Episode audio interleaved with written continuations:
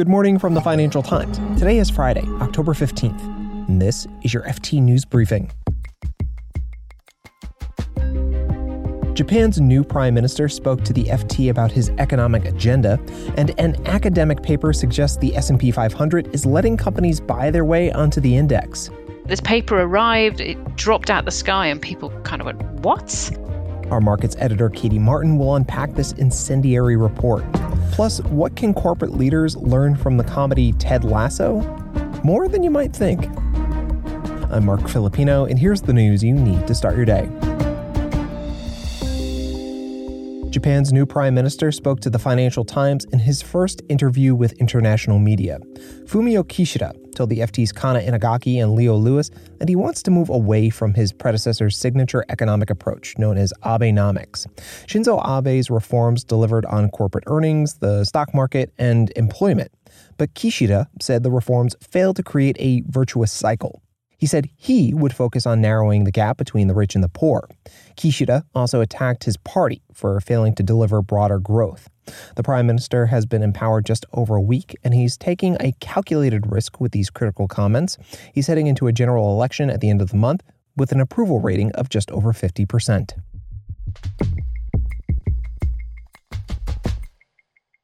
The broadest and most respected of U.S. stock indices has come under a cloud.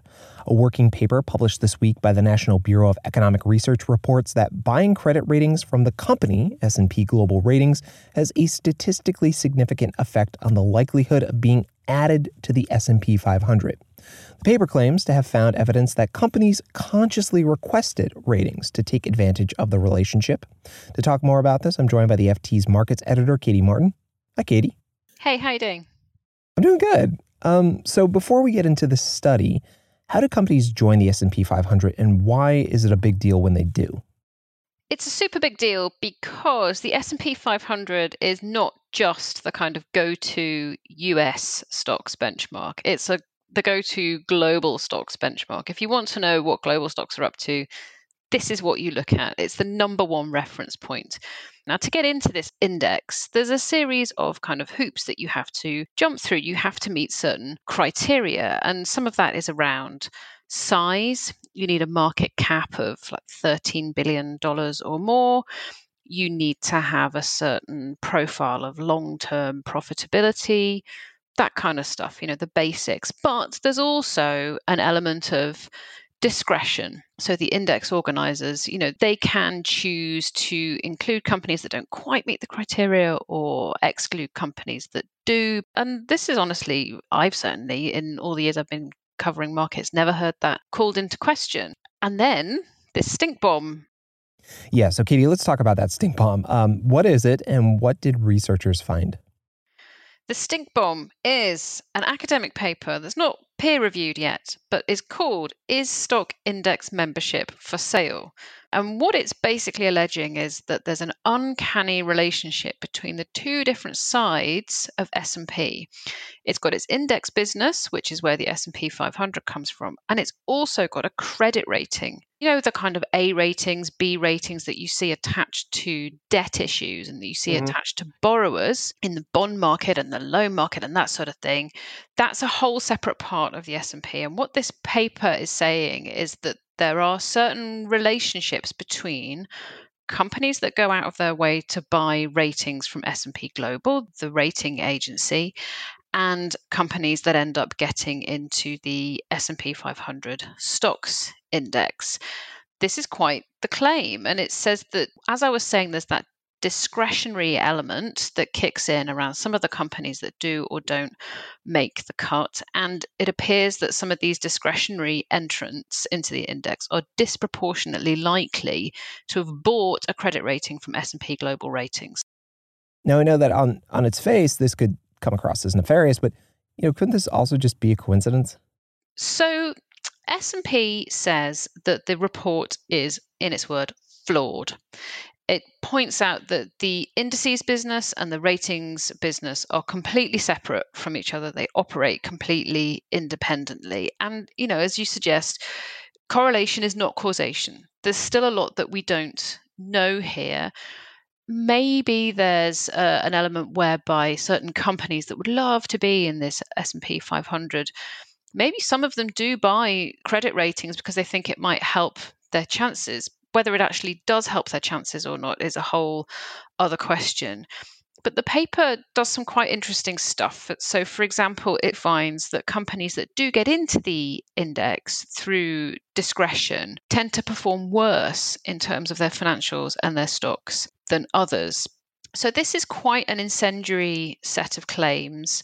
It would be interesting to hear when the two different sides of S&P feel that they are ready to explain in more detail where they think these flaws are. So it hasn't said, but this is something that they're going to have to explain one, one way or another. Katie Martin is the FT's markets editor. Thanks as always, Katie. You're welcome.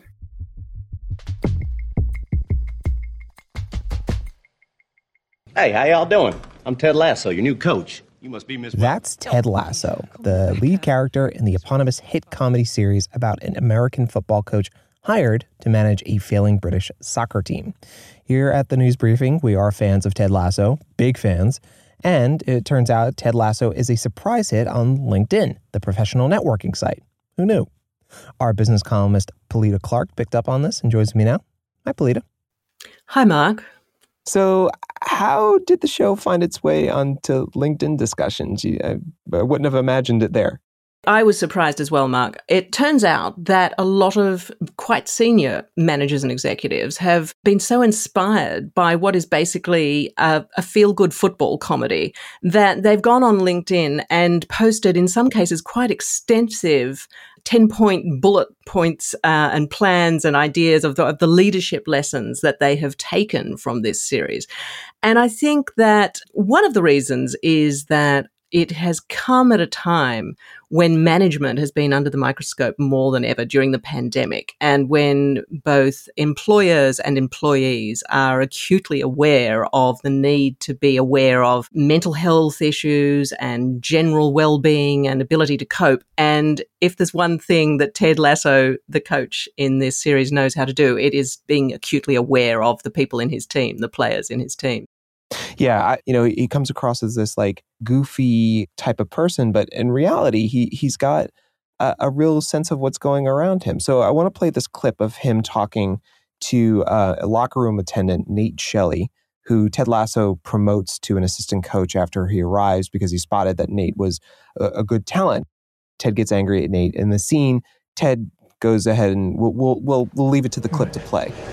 I long to apologize for last night. I, I bit your head off for no good reason, and I'm really sorry about that, and I hope you can forgive me. Yeah, of course, yes, of course. Thank you. It also, I uh, read through your thoughts. Yeah. They're great. and I agree with every last one of them. But I can't say this to you. But I need to hear it. I agree. That's why you're going to do it. Are you drunk? You're giving the pregame talk.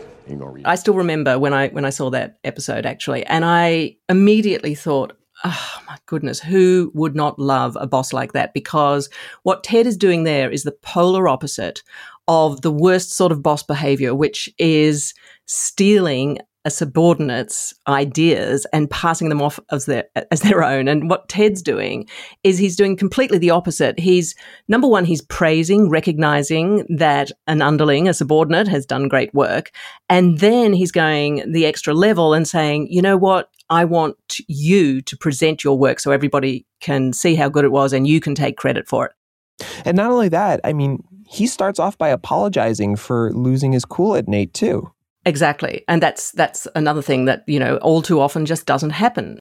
One thing I, I find striking about Ted Lasso, though, is that um, Ted Lasso is a white guy failing up, right? Like he was at a, an amateur level of American football, and he gets put into a professional sport that he knows very little about, and thrives not because he tries to futz his way through, but his his humility is really what is important, right? He's super good at delegating.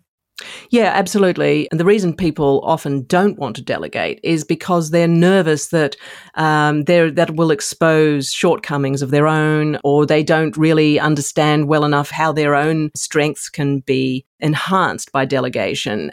you know, it's it's a real problem in a lot of organizations trying to instill this idea that the sorts of things that Ted does fairly naturally do need to be learnt by most people. Most people are not natural leaders, and Ted gives a great impression of actually being a natural leader.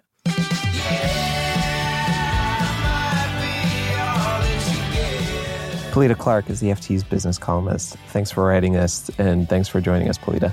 Thanks so much for having me, Mark.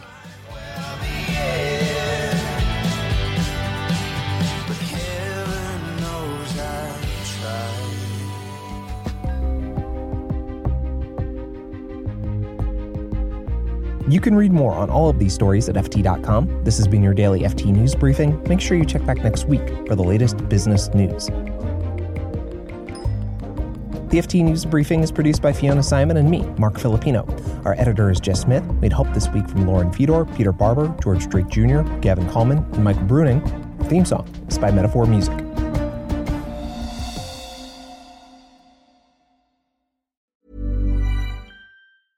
Hi, this is Janice Torres from Yo Quiero Dinero. From a local business to a global corporation, partnering with Bank of America gives your operation access to exclusive digital tools, award winning insights, and business solutions so powerful you'll make every move matter. Visit bankofamerica.com slash banking for business to learn more. What would you like the power to do? Bank of America NA, copyright 2024. Hey, it's Danny Pellegrino from Everything Iconic. Ready to upgrade your style game without blowing your budget? Check out Quince. They've got all the good stuff shirts and polos, activewear, and fine leather goods, all at 50 to 80% less than other high end brands. And the best part? They're all about safe, ethical, and responsible manufacturing. Get that luxury vibe without the luxury price tag. Hit up quince.com slash upgrade for free shipping and 365 day returns on your next order. That's quince.com slash upgrade.